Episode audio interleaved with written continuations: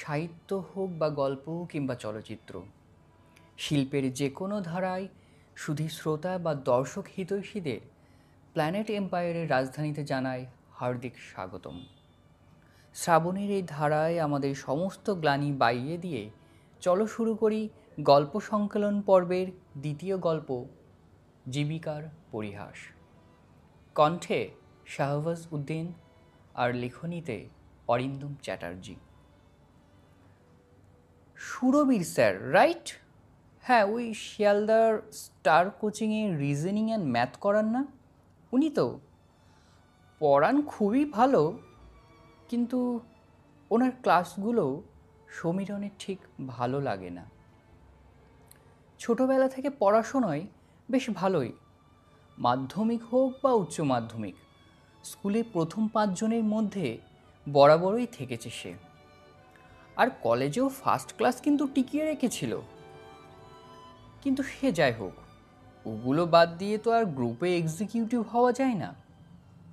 তার ওপরে prelims main clear করবার একটা চাপা চিন্তা তো কাজ করেই চলেছে মনে মনে। তাছাড়া বেথুয়ার বাড়ি থেকে কলকাতায় শেষবার আসার সময় বাবাকে বড় মুখ করে বলে এসেছে যে, বাবা চাকরিটা আমাকে একবার পেতে দাও না। তখন তোমাকে কিন্তু আর ওই রোজ সকালে উঠে ট্রেন ধরে কলকাতার বড় বাজারে শেঠেদের সঙ্গে বাক বিতনটা করতে যেতে দেব না আর। তাই চাকরিটা ওকে যে পেতেই হবে, তা না হলে তার আরও যে স্বপ্নগুলো রয়েছে মনের গভীরে, সেগুলো যে অধরাই থেকে যাবে। দূরেই থেকে যাবে তার ছেলেবেলার সেই স্বপ্ন যেগুলো কিনা এত দিন ধরে সে আগলে রেখেছে মনের অতল প্রান্তরে। সে অনেক কালের ইচ্ছে। ছোটবেলাতে যখন গ্রামে বাবার সাথে যাত্রাপালা দেখতে যেত, তখন থেকেই অভিনয় জিনিসটার প্রতি একটা অন্যরকম আবেদন তৈরি হয়। ক্রমে বয়স বাড়ার সাথে সাথে গিরিশচন্দ্র উৎপল দত্ত এই সমস্ত প্রতিভাবান মানুষদের নাটক পড়ার সাথে সাথে তার মনে নাটক সম্পর্কে একটা দুর্বলতা তৈরি হয়। ছোটবেলায় স্কুল থেকেই স্কুলের সব নাটকে পাঠ করা আর তারপরে কলকাতায় এসে থেকে নিয়মিত একাডেমি অফ ফাইন আর্টসে নাটক দেখার সাথে তার মনে বাসনা জাগতে শুরু করে যে সে একটা নাটকের দল খুলবে। আর সেখানে সে সমস্ত প্রতিবাদের সুযোগ করে দেবে যারা ছোটবেলা থেকে স্বপ্ন দেখে, কিন্তু বাস্তবের চাপে সেগুলো বাস্তবায়িত করতে পারে না। কিন্তু মুখে বললেই তো আর একটা নাটকের দল খোলা যায় না। তার জন্য চায় অনেক টাকা, অনেক পয়সা মূলধনের। কাজেই মধ্যবিত্ত বাড়ির ছেলের পক্ষে সেই সমস্ত স্বপ্ন বাস্তবায়িত করতে গেলে যে একটা সরকারি চাকরি পেতেই হয় আর সেটাই সে ছোটবেলা থেকে শুনে এসেছে। আরও স্বপ্ন আছে, চাকরিটা পেয়ে গেলে একটা পাকা বাড়ি বানাবে। তাহলে তাদের আর থাকতে হবে না এই খড়ের ছাদের বাড়িতে। আর সাথে আপন করে নেবে ঐশীকে। ঐশী নামটা নিতেই ছোটের কোণে একটু ঈষৎ হাসির ঝিলিক বয়ে গেল। মনে পড়ে গেল সেই দিনটার কথা। সেদিন কী কারণে মোবাইলটা বের করে কন্ট্যাক্টটা খুলেছিল?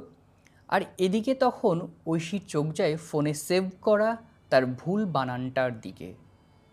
কেননা নিজের বানান কেউ ভুল লেখে ও সেটা একদমই পছন্দ করে না। আর সেটা করেছিল তার মনের প্রিয় মানুষ সমীরণ। প্রাথমিক উচ্চারণ দোষে বাংলা ঐশীর ইংরেজি A I S H double E. এর জায়গায় O I S H I করে বসে, আর তাতেই হয় বিপত্তি। অবশ্য এই ভুলের খেসারও তো সমীরণকে একটু দিতে হয়েছিল। সমীরণ তখন মিষ্টি করে আলতো আলিঙ্গনে ঐশীকে বলেছিল, পেস্ট্রি খাবি? ঐশী কৃত্রিম অভিমানের সুরে বলেছিল, না, খাব না, তুই যা তো এখান থেকে। নিতান্ত শিশু সুলভ তাই না? ঐশীর সাথে যখন প্রথম আলাপ হয়, তখন ঐশী নিট পরীক্ষার জন্য প্রস্তুতি নিচ্ছিল। ও হ্যাঁ আলাপটা কীভাবে? আরে, সেটাই তো বলা হয়নি এতক্ষণ। আচ্ছা আলাপটা নিতান্তই আকস্মিক। কাকতালীয় বলা চলে, ও থাকতো পাশের মেসপাড়াতেই। কিন্তু চেনাশোনা কারোর মধ্যেই ছিল না। এমনকি এখন তোমরা যাকে সোশ্যাল মিডিয়ায় মিউচুয়াল ফ্রেন্ড বলো, তেমনভাবেও না। আর দুজনের বাড়ি?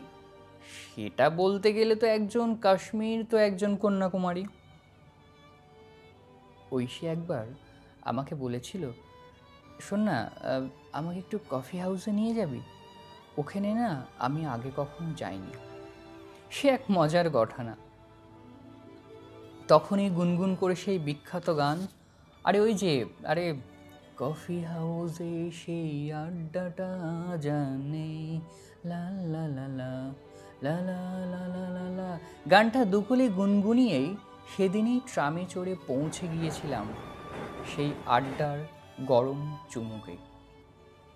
সত্যি, সেদিনও ঠোঁটের কোলে যে একটা নির্ভেজাল হাসির ঝিলিক দেখেছিলাম, তা আমি সারা জীবন ভুলব না কখনো। এরপর ওকে নিয়ে নন্দনে প্রথম সারিতে বসে সিনেমা দেখা, ঢাকুরিয়া লেকে বেড়াতে যাওয়া। লেক? আরে আরে আমাদের ঢাকুরিয়া লেক, চিনলে না? আরে আমাদের রবীন্দ্র সরোবর গো। আরও কত জায়গায়, কোনো জায়গায় বাদ পড়েনি। তো সে প্রিন্সেপ ঘাট হোক বা বাগবাজার মায়ের ঘাট, ভিক্টোরিয়া কিংবা দক্ষিণেশ্বর মন্দির। লোকে অবশ্য বলে, দক্ষিণেশ্বর মন্দিরে নাকি বিয়ের আগে জোড়া যেতে নেই? গেলে নাকি সম্পর্ক যাক সে কথা। ভাবনা থেকে হঠাৎ বাস্তব চিন্তায় ফিরে এলো ঘড়িতে ঢং ঢং করে নটার ঘণ্টা পড়ার সাথে সাথে। কেমন জানি জীবনটা কত সুন্দর, মধুময় হয়ে যাবে, তাই না? শুধুমাত্র একটা চাকরি পাওয়ার উপরে যেটা আটকে আছে বাস্তবের পরিহাসে। মাঝে মধ্যে বাস্তবের এই পরিহাসে মনে হয় মনে হয় যেন সব কিছু হারিয়ে ফেলবে না তো, হারিয়ে ফেলবে না তো তার প্রিয় মানুষটাকে। দেখতে দেখতে দুটো বছর কেটে গেছে। ঐশী এখন নিটে ভালো র্যাঙ্ক করে ভালো একটা কলেজে ডাক্তারিও পড়ছে জীবনে ভালো একজন ডাক্তার হবে, এটা ভেবে মনে যেমন একটা আনন্দ হলো না, ঠিক তেমনি একটা আশঙ্কার চাপা কালো মেঘ মনের মধ্যে ঘনীভূত হলো। এই ভেবে যে হয়তো যদি কখনো হারিয়ে ফেলি ওকে। ভাবতে ভাবতে কপাল বেয়ে ঘাম গড়িয়ে পড়ে। শরীরটা অস্থির করতে থাকে। ক্রমে নিঃশ্বাসটা যেন বন্ধ হয়ে আসতে থাকে ঠিক তখনই। একটা গ্লাস পড়ে যাওয়ার শব্দ। সাথে নিষ্পাপ একটা মিউ শব্দে ঘুমটা ভেঙে যায়। আর ঘুম ভাঙার পরেই সম্বিত ফিরে এলে তার আর বুঝতে বাকি থাকে না যে সে ঠিক সেখানেই অর্থাৎ কি না, ওই বেলঘড়িয়ার মিশন পাড়া মেসের ঘরে ঘুমিয়েছিল এতক্ষণ। আর সেই ঘুমের মাঝেই সে স্বপ্নে বিভোর হয়েছিল। তথাপি সম্বিত ফেরার পর বিছানা থেকে উঠে কলসি থেকে জল নিয়ে এক গ্লাস জল খেয়ে টেবিলে রাখা রিজনিং খাতাটার দিকে চোখ যায়। আর তার পাশে ফাইলে রাখা অ্যাডমিট কার্ডটা ডিম আলোয় চিকমিক করে ওঠে। যাতে লেখা আছে, পরীক্ষাটা এবার কিন্তু পাশ করতে হবে, করতেই হবে করতেই হবে, আর চাকরিটাও। নমস্কার, বন্ধুরা। ভুল ত্রুটি মার্জনীয় অবশ্যই। গল্পটা ভালো লাগলে অবশ্যই তোমরা শেয়ার করো লাইক করো কমেন্ট করো এবং এই চ্যানেলে প্রথম এসে থাকলে অবশ্যই চ্যানেলটাকে সাবস্ক্রাইব করবে। আর একটা কথা, গত বছর থেকে আমরা সবাই এই যে একটা প্যান্ডেমিক সিচুয়েশনের মধ্যে রয়েছি, তাই সকলকে একান্ত অনুরোধ আমার যে আপনারা বাইরে যাওয়ার সময় অবশ্যই অবশ্যই করে মাস্ক ব্যবহার করুন। বাড়িতে এসে আপনাদের হাত পা স্যানিটাইজার বা হ্যান্ড ওয়াশ দিয়ে ভালো করে ধুয়ে নিন এবং প্রয়োজনীয় সময়ে অবশ্যই ডাক্তারি পরামর্শ নিন এবং ভ্যাকসিন গ্রহণ করুন। কোনো রকম গুজবে কান দেবেন না, গুজব ছড়াবেন না, সাবধানে থাকুন, সুস্থ থাকুন। নমস্কার।